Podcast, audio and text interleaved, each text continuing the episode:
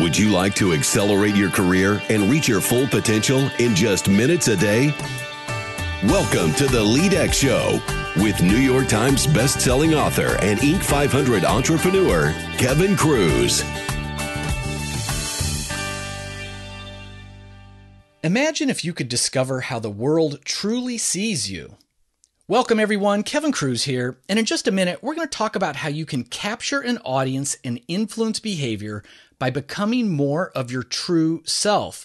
But first, don't forget to sign up for our newsletter at leadx.org because each super short issue has actionable tips to advance your career and to fulfill your potential. Visit leadx.org. I am excited for our guest today. She is brilliant and fun.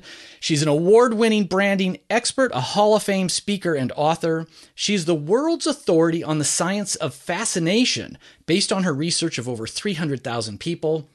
Her company developed the first methodology to actually measure your personal brand called your Fascination Advantage. Her best selling books include How the World Sees You and Fascinate How to Make Your Brand Impossible to Resist.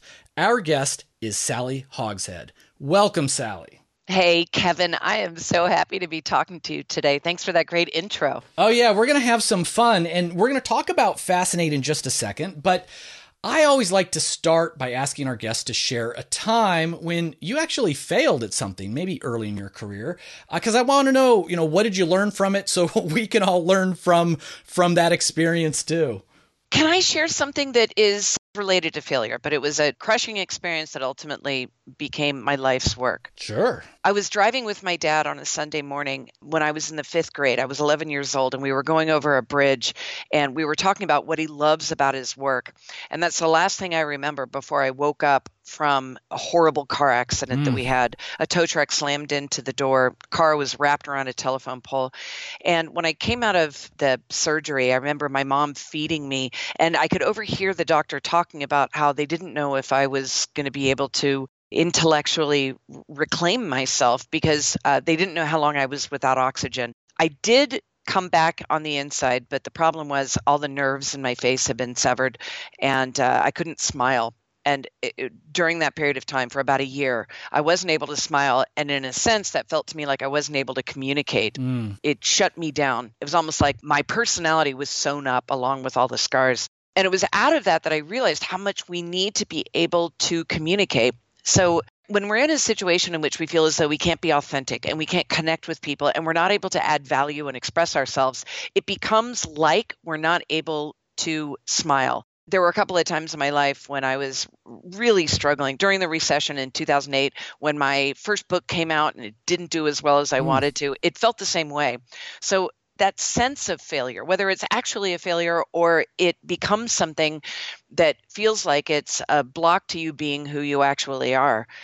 It, sometimes the scars can run deep and it affects us our whole life, and that becomes our life's work to be able to overcome that. And for me, it became about studying fascination and how we are most likely to be able to connect and communicate and impress and influence and build relationships with the people around. Wow, such a powerful story. And, you know, it reminds me, well, LeadX listeners, sometimes I'll talk about kind of thinking about or uncovering your own zero to hero story. Mm. and you know whatever your life's work is whatever you're passionate about in, in your career some sometimes you might not really realize like how did i end up in this you know career? How did i end up in this position? And i think it's good to really anchor it in in that why. And and sally thanks for sharing that. Yes thank you so, Sally, your book that I want to talk about is Fascinate How to Make Your Brand Impossible to Ignore. And I got to warn you, Sally, my friends who know me well, my nickname is called Veiled Strength.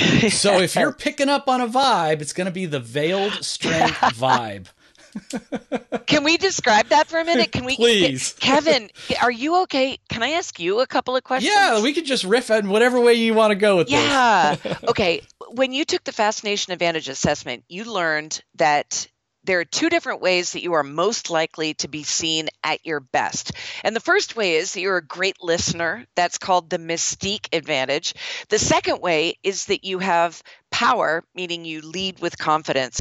So the archetype that you have, meaning how your personal brand is seen at its best, is the veiled strength. And here's what that means I want you to think of a world championship poker player who's sitting at the table, who's not going to give away all the clues, who's going to listen and watch and see the tells of the people around him. You know what I mean when I say a tell? Yes, yes, right. Right.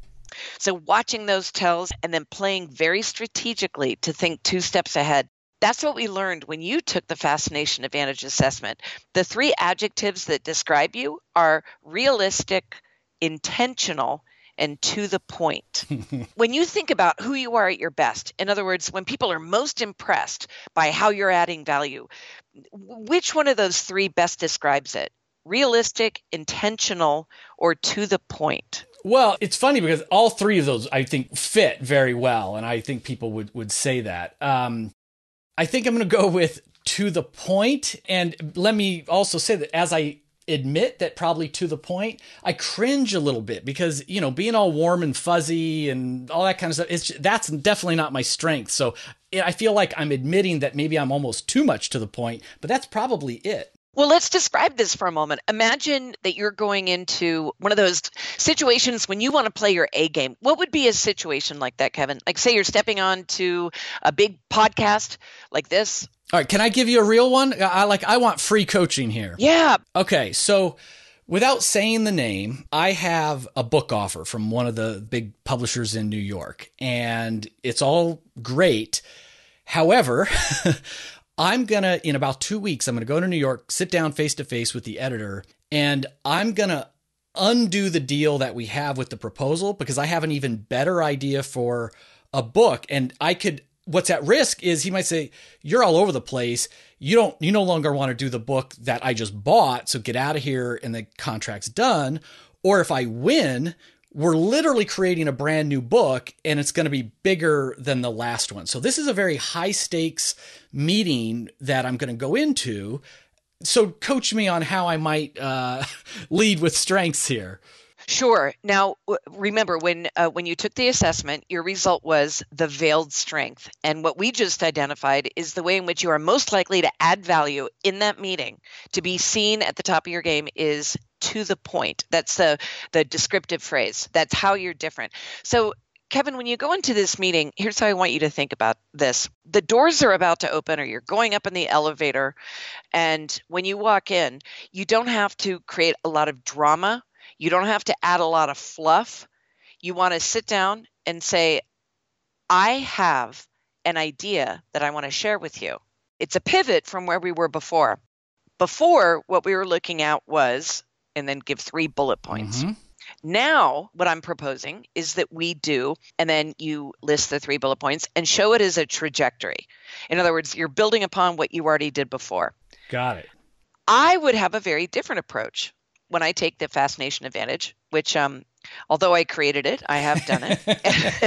I fascinate very differently than you. In other words, I add value differently. And whereas you are the veiled strength, so that you don't communicate with a lot of emotion, you are not chaotic, you're not unorthodox and necessarily the way that you communicate. My archetype is the catalyst.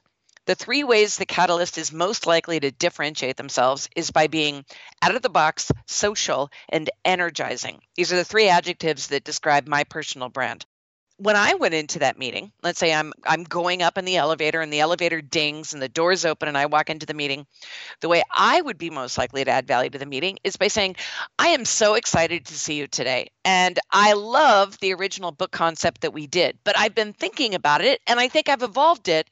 We could do something slightly different that I think would be even more effective. Let me tell you a story about it. And then I would give them adjectives, descriptors. I would make them feel something. So, the way I'm most likely to add value is by having my listener experience an emotion. You, on the other hand, would be to the point. So, Sally, me, this is really interesting to me, and it, I, I'm I'm laughing and taking notes at you know your fascination advantage versus mine. We had a very nice um, pre-interview chat, and it must be because opposites attract or something. yes. um, yes. And so there's a part of me that would say, you know what? I wish you were going in to meet this editor instead of me because I feel like energy is persuasive and we persuade with energy and emotion and emotion is contagious and all of this. And, and is it that, well, maybe there is a better way to approach certain situations. But Kevin, you can't fake it. Like that's just going to come off as not you. So you have to understand who you are. Your best odds is just to be yourself and lead with your strengths. Is that how I should approach this?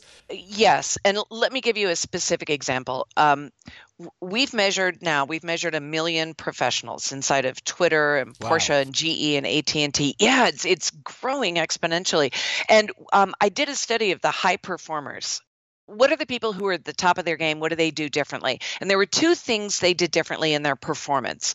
The first thing they did was they delivered a specific benefit. So they weren't trying to be all things to all people. They were not trying to be pretty good in a lot of areas.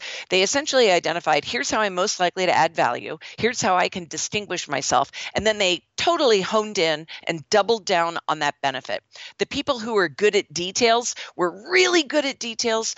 They made a point to attract assignments, clients, customers coworkers who needed detail orientation. They delivered the spreadsheets, they gave the in depth analytics. They did not worry about being the cheerleader, mm. the visionary, the brainstormer, because that, mm, for them, that was almost like a disadvantage. The second thing that high performers do differently is they have a specialty and they're associated with this specialty. So people come to them, their ideal client seeks them out and comes to them for this specialty if I were to go into a meeting, say that A game meeting that we just described, right. you and I, if I went in and tried to be realistic, intentional, and to the point like you, not only would it be stifling, but I would be unauthentic. I mm-hmm. wouldn't be adding value in the way in which my my personal brand is primed.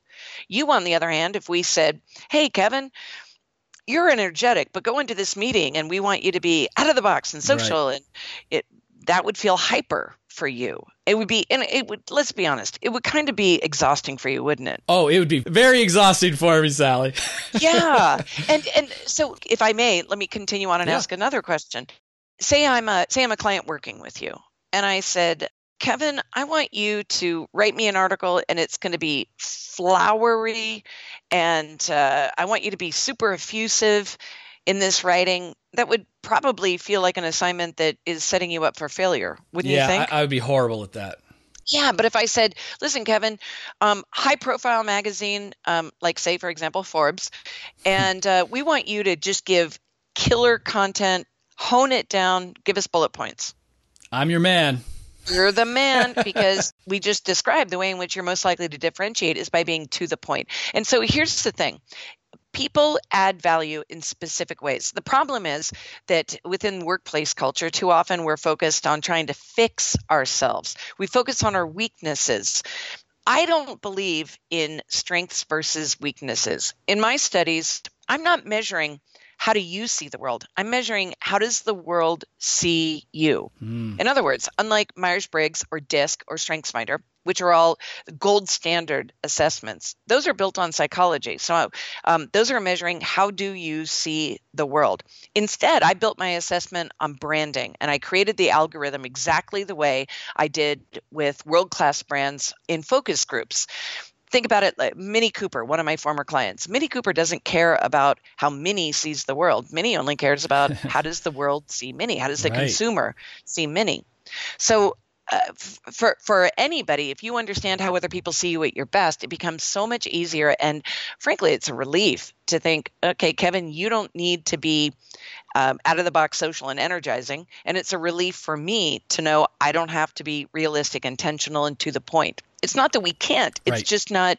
It's it's not going to be our wellspring. No, that makes a lot of sense. And you're talking about um, you know when, when, we we're saying giving for example um, my advantage that that name the veiled strength now this comes from your assessment which we'll talk a little bit more about but it's based on these seven fascination triggers and you know it's a short format show we can't go deep into them but can you highlight them like uh, what the seven triggers are for people Sure. I started as a creative director, which is coming up with the big concept ideas for television commercials for brands like Nike and Target and Coca Cola. And what I found was there's a shortcut to coming up with a brand. If you can identify which one of these seven categories a brand message falls into, it becomes a lot easier for you to create the marketing message the seven different advantages include innovation, which is a brand that communicates with creativity, passion, which is a brand that communicates with emotion, power and prestige and trust, mystique and alert. Once you can categorize where your brand message should be, then you can kind of specialize exactly like the high performers I was talking about. In 2010, I began studying well, how do people fascinate? In other words, how are people likely to be seen at their best, just like a world class brand?